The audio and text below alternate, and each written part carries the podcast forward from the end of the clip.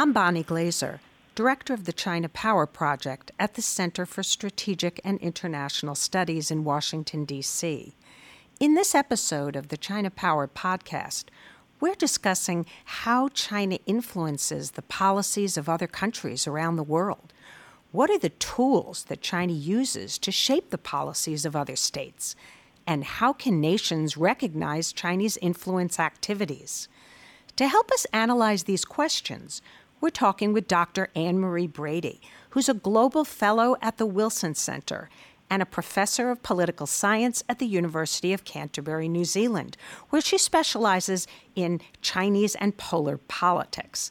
Dr. Brady, thanks for joining us today. Thanks, Bonnie. So, you've published a paper recently um, to very wide acclaim uh, about China's political influence activities. Can you describe some of those activities? You you talked about them as magic weapons um, for China. So, what are political influence activities, um, broadly speaking, and and how can they be used as weapons? Yeah, so the paper uh, is a conference paper that I presented in Washington, D.C. Uh, in uh, September.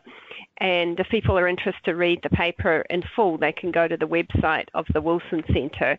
The paper is called Magic Weapons Political Influence Activities under Xi Jinping. And in the paper, I provide a template of China's um, political influence activities, which um, I think other countries uh, may want to use as a checklist to see to the extent to which they are um, also experiencing political influence activities.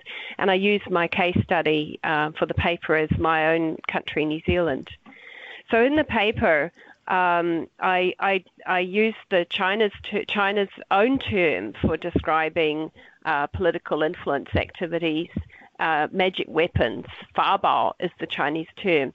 Magic weapons, or fa- fabao, to use the Chinese term, is um, is actually a Taoist and a Buddhist concept and it's meant both literally and figuratively. These were weapons that could not be defeated, and it's also uh, conceptually that it's uh, something that meaning something that uh, you know is not literally a weapon, but uh, con- conceptually something that's very powerful.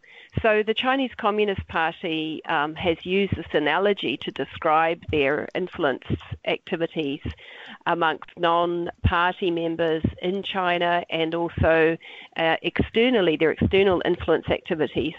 Um, for over uh, 60 years or so, um, Mao Zedong first raised that term. And um, what we in the West would call an influ- influence activities is what communist states call the United Front. The United Front concept was raised and, and theorized by Lenin in a famous paper on left wing infantilism. And the Chinese Communist Party is a very good student of Lenin and um, they have um, really made a lot of effort in United Front activities. I said, it's called one of their magic weapons for one of the three magic weapons, this, which um, Mao Zedong credited for the success of the Chinese Revolution. So, broadly speaking, political influence activities, both in China and, and in other countries as well, are efforts to co opt and um, infiltrate a nation's economic and political elite and also to influence policy. So, have such political influence activities been a part of Chinese foreign policy for a very long time, or is this basically a recent development? Well, under um, the leadership of General Secretary of the Communist Party Xi Jinping, uh, United Front activities have gone into overdrive. Um, so they have been um, active in the Chinese Communist Party has been active in the United Front or political influence activities, as I said, for uh, as long as there's been a Communist Party in China, um, which is from 1921. But um, and it was important in the years before 1949. Um, but uh, in more recent years, um, the United Front Department has not been uh, a particularly strong department within the, the CCP bureaucracy. But um, since Xi Jinping came to power in 2012, he has um, elevated the role of the United Front Work Department which is the key agency coordinating United Front or influence activities, but not the only one. Um, and um, it's really gone into overdrive what China's uh, trying to do, both to influence foreign publics and also work in within China on on United Front activities aimed at bringing together um, people who are outside the party. And the Financial Times, by the way, did a very um, useful. Uh, detailed article on the various departments of the United Front if people are interested to follow up. It was in October this year and authored by James Kynge and um, uh, Lucy Hornby and Jamil Anderlini. Apart from the United Front Department, what are the other uh, agencies? I assume the propaganda department is involved. Is there foreign ministry involvement? And do you think this is really very effectively organized? Yeah, the, the Chinese Communist Party commonly will have a multi agency response to a particular policy area. Um, so people who uh, know about Chinese politics will have heard of the Xitong and the Kou. Um, and that means a supra bureaucracy coordinated to deal with a particular policy issue. For example, there's the propaganda Xitong, there's the which brings together all uh, government agencies to do with um, the public sphere essentially, and there's one for foreign affairs, and there's one for um, politics and law. Now, the United Front is led by the Department of United Front Work, but the Ministry of State Security is involved, the Ministry of Foreign Affairs is involved, the International Liaison Department of the Chinese Communist Party is involved, yes, the Central Propaganda Department and its various affiliates in the Office for Overseas Chinese Affairs, for example, is involved. And then there are um, other smaller agencies, such as the, which were very prominent in the Cold War era and then really didn't have much of a role um, after reform and opening up began, such as the uh, Chinese Association for Friendship with Foreign Countries, which Chinese name is Youxie, Duiwai Youxie. Now they have now got a prominent role because the um, sister city relations um, have become newly important to China because that's a vehicle for channeling a lot of the One Belt One Road activities is through um, city to city links, and the um, this organisation, uh, the uh, or the um, Organisation for Friendship with Foreign Countries, they are coordinating this activity. So it's multi agency, and that's very typical of how China will deal with a particular policy program. In your paper, you write that the government uh, of China has prioritized interaction with overseas Chinese communities and has used these relationships to advance uh, Beijing's interest.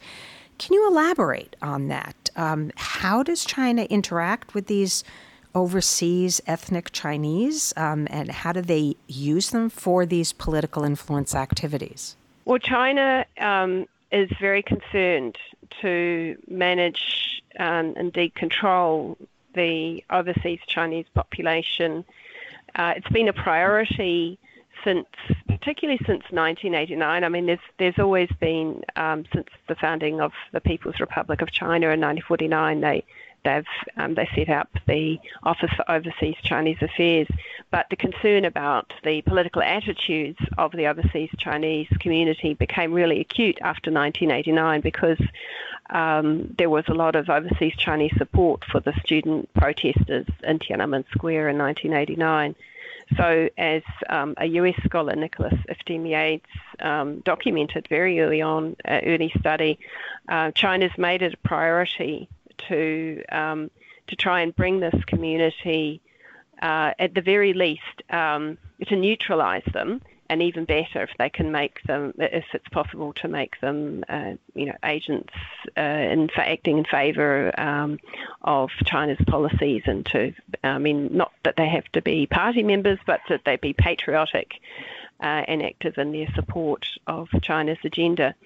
So as I documented in the paper, um, uh, there are a couple of key ways in which um, the the party reaches out to this community, and again with the again with the overall uh, emphasis, re-emphasis on the importance of the united front, the party is under Xi has re-emphasised the importance of working with the overseas Chinese community and, and bringing them in uh, into support of the party. So uh, that the policies are uh, working and targeting any Chinese, uh, ethnic Chinese politicians overseas, and try, um, trying to get them to um, be cooperating and co-opted um, um with the, the party's message, the Chinese Communist Party's message, and the broad policies of China, working with uh, Chinese community groups, sponsoring uh, particular groups that are uh, aligned, closely aligned with the embassy, um, and a new policy which is is um, particularly um, start, was startling to me is to harmonise or fuhe the overseas Chinese media with the Chinese media because um, you know with the porous information environment um, that we, in globalized information environment that we all exist in, uh, even China, even with the Great Firewall, it's really is a concern to the Chinese government what is discussed about China in the Chinese language media um, you know, in the case of Guo Wengui, the uh, the Chinese businessman who has been very um, open in his criticism and outspoken in his criticism of corruption in China this year, and then the, the very strong response from the Chinese government and putting pressure on on Twitter, for example, his account was closed this week finally, and pressure on uh, on the Hudson Institute not to have him speak is an example of that. So broadly speaking, the Chinese media uh, outside uh, China has over steadily, it's taken many years, has um, really been brought uh, into a state where the content of that media, with the exception of the Falun Gong papers and uh, a few uh, pro Taiwan papers that you might find in the US, um, but you certainly wouldn't find in a smaller market like New Zealand or Australia, uh, the overseas Chinese media, if you open one of their papers, is really not dissimilar from reading a paper in Shanghai or Beijing. They get their content uh, from Xinhua. Um, or the radio stations get uh, live feeds from China Radio International. These exchanges of personnel, very much similar to what we see in China, is called the Diaodong, moving people around from agencies. So people who would have been working in government media agencies in China will be moved down to work in, in media agencies abroad. And um, it's even got to the point that uh, Chinese Communist Party propaganda officials are being sent to countries to give direct oral instructions. And this is what I documented in my paper of um, a visit uh, mid-year, uh, um, to New Zealand, where the heads of all the um, Chinese language media organisations, with the exception of the, the Falun Gong paper, plus a prominent New Zealand Chinese uh, politician, were brought to get instructions, brought together to get instructions from the Deputy Director um, of the Propaganda Division of the Office, Office of Overseas Chinese Affairs. So if that's not an example of interference in the politics of, of another country, I really don't know what is. That's very direct, uh, giving the political line to the media um, from China uh, into the Chinese language media in New Zealand, and it's happening in other countries as well. Have you encountered any examples of countries that have come to recognize the extent of China's media strategy and its involvement with uh, ethnic Chinese in their countries, actually developing any kind of a policy to counter these efforts, to push back, to uh, maybe pass new laws, regulations that will prevent uh, China from pushing its own interests within their borders? No, I think that hasn't happened yet, and um, I think that's what needs to happen next. Because we're in my country, um, where we look at the we're we're very concerned about media monopolies, but the the attention has been to um, the ownership of newspapers, and I think that's the same of or, or other television stations, whatever. It's the same in the UK and Australia, and um, definitely uh, it's a it's a debate in a lot of countries about not wanting to have one uh, voice or one, uh, you know one company dominating the mainstream media market. Now, what we're seeing here is not one company, but one government and an external government. So that's a different kind of monopoly. Um, but a monopoly nonetheless, and perhaps much more pernicious So um, this is a situation that we haven't encountered before, and um, I have argued in the paper that um, we, in, in my country and, and, and other countries, this is something that needs to be addressed.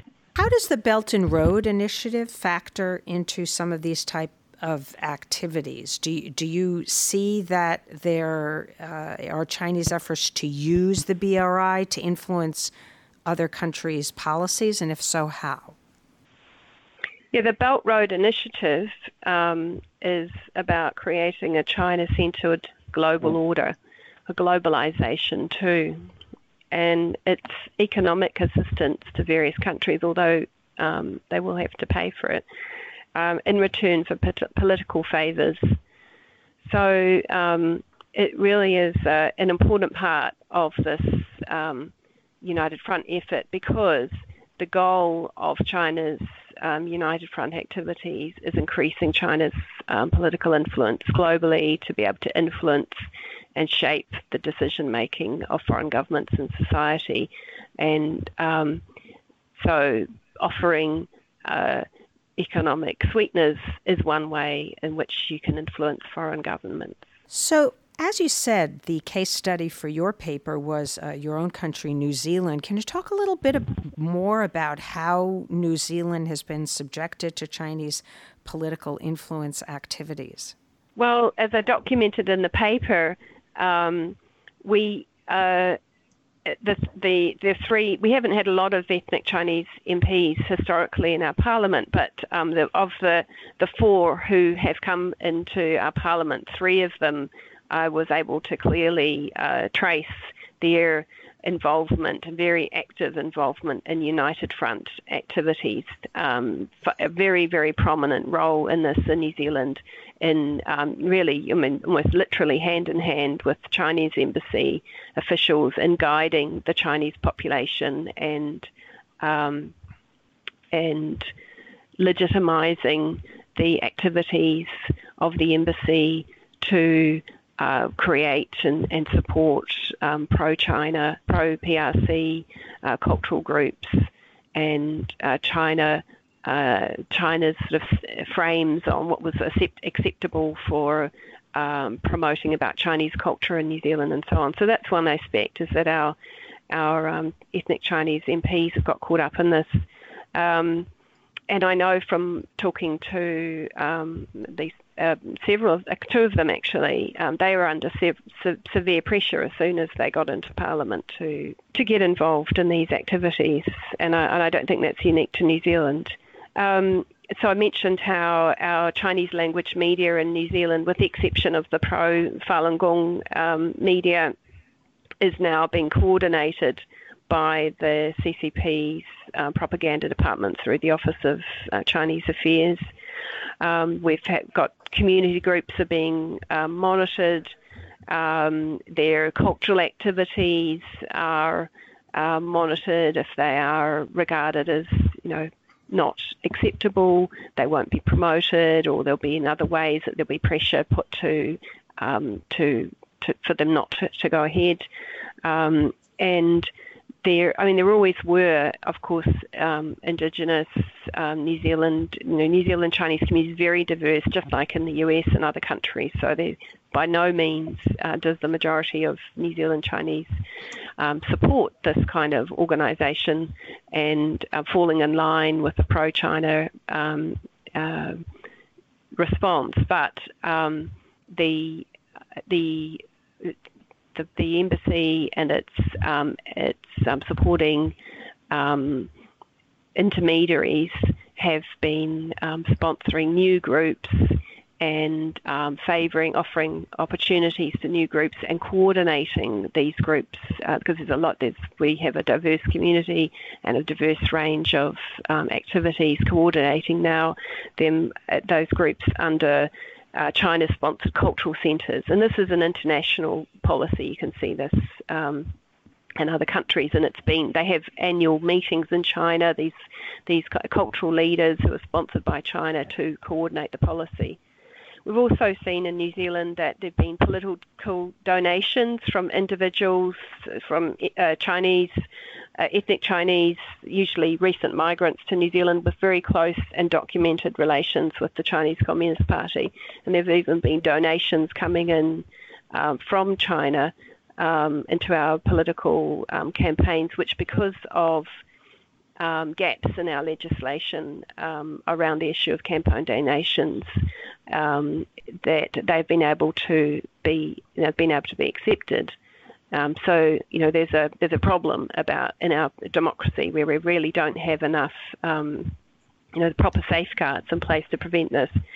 And there's also been um, a real uh, blurring of economic, political, and personal interests of um, politicians in our uh, both of our major political parties in New Zealand, which is really concerning. I mean, historically, New Zealand's been one of the states that's been rated as the least corrupt, and as I documented in the paper, um, these uh, China's ratcheting up of the um, political influence activities uh, under Xi Jinping um, has really had a deleterious effect on um, on the clear separation of personal interests um, with political roles in New Zealand. What's been the reaction then of uh, the government in Wellington uh, to your findings, uh, to the policy recommendations that you've made, and um, what's been the reaction maybe in the legislature among the public to the revelation of the extent of these Chinese influence activities in New Zealand? Well, that's an interesting question because um, the uh, as the, the paper um, was, I presented it in Washington D.C. Um, in um, early September, and um, it was made public on the Wilson Centre website um, two days after my presentation. That was the week before the New Zealand election. Um, and um, it was a busy week for the media. The politicians were very busy. Um, the opposition politicians um, some of them responded. There was a very strong response from Mr. Winston Peters, who's the leader of um, New Zealand First and is now a deputy MP and foreign deputy prime minister and foreign minister. There was a, a muted response from um, the leader, then leader of the opposition, Ms. Jacinda Ardern, who is now our prime minister, saying she will look into it. And I haven't heard any more public comment from her. Um, and um, the then Prime Minister, uh, Mr. Bill English, uh, dismissed the um, reports about it, and in subsequent to his party um, was um, not is not part of the new coalition um, government, and he's now in opposition. And in, in interviews, again, he's continued to downplay and dismiss concerns that were raised in the paper. For example, uh, one aspect which is somewhat separate to the um, talk about the United Front is that there was, as it was mentioned in the paper, that there was a one of our MPs. Um, was working in Chinese military intelligence for 15 years, and um, he hid that. He did not. He he disguised that by omission on his his citizenship application, um, and um, he has this MP. His name is Dr. Yang Jian. He has been. He was on a um, committee for foreign affairs and trade for several years, um, and um, was the right hand. Uh, uh, man for uh, whenever there are any senior visits of senior politicians. He was right beside the Prime Minister of the day, John Key, and then Bill English when he became Prime Minister, and also visited with the right hand man when there were trips up to China. Um, to, to um, formal delegations from the New Zealand government. But our former Prime Minister again has um, downplayed any concerns about this individual, and we've had no comment from Labor about it. And New Zealand First has also gone quiet. So, but the, the media, um, the New Zealand media, has taken a very strong interest in this research, and um, there's also been very, very positive public support. So, um, uh, you know, the government's getting settled in, the new government. Um, they've only just formed the coalition only a couple of weeks ago, the coalition government. So I expect it's watched this space. Um, I would hope, very much hope so. In, in, anyway, because the concerns in the paper really are really do undermine um, New Zealand's international reputation as as a, a, a country that's free of corruption. Really, very severely undermines that reputation. I'm sure that uh, China has been conducting these kinds of political influence activities in many countries, certainly countries where there's large uh, overseas Chinese, ethnic Chinese communities, uh, places like uh, Malaysia, perhaps uh, Singapore, uh, and uh, even as far as the United States. I think um, we've seen some of this as well. And yet, countries seems seem very slow to be waking up to the to the dangers. And I wonder if you could try to project out maybe uh, a few years from now, do you think that China is going to be successful in these activities, that it's going to help or harm, for example, its uh, efforts to uh, better relations with countries, to increase its soft power, um, or you know, would it have the opposite uh, impact? Would it undermine those objectives? Um, and do you see that maybe there will be a pushback by uh, countries that might compel China to rethink this whole strategy? Well, the conference where I presented my paper was a workshop where a whole lot of other academics were also presenting um, research. It wasn't open to the public because we were workshopping our ideas um, at that point. Um, they were talking about a whole range of countries. We we had papers on Australia, on Japan, uh, on China's political influence, that is, on Australia, Japan, Burma, the United States, the UK, the 16 plus 1, EU. Um, this is a, uh, a Czech Republic was another one. This is a international issue. We're all being affected by it and um, all our governments need to address it. Now, in some parts of the world, not my part of the world, Russia's um, the other actor that is very involved in political influence activities. And for some countries, the United States is also very involved in political influence activities. So, um, they, the influence activities have always been with us. They were a dominant feature of the Cold War. And in this changing global order, um, we're just going to see um, more and more of them. So I think that countries need to be prepared to defend their political systems from outside influence. They need to look to their legislation and um, look to their best practices about what's politically acceptable. So what China's doing, as I said, is um, part of a, a, global pattern, and we're, we're only going to see see more of it um, China's, you mentioned soft power, um, China's definition of soft power is different from uh, Joseph Nye's one. Joseph Nye is critical of the Chinese interpretation, um, but China has taken uh, Nye's term and um, they are, um, you know, they use different measures, and by there they they use different measures, but they have the outcome which he says that soft power, um, a, a, strong soft power will acquire. So China's measures are to use party state agencies and their affiliates um, to to to develop soft power. So it's a much broader notion than Nye's interpretation of soft power, which was very much about attractive power. And the outcome for China is increasingly we're seeing it an ability to shape foreign public public opinion and um, to in, influence the decision making of foreign governments and societies. The broad acceptance of the Belt Road Initiative internationally is a good indicator of that. Well, I really want to thank you for bringing uh, attention to this important issue, uh, for the great research that you've done, and for joining us today uh, for our podcast. We've been talking with Dr. Anne Marie Brady, who is a global fellow at the Woodrow Wilson Center for International Scholars, as well as a professor of political science at the University of Canterbury, New Zealand. Thanks again. Thanks, Bonnie.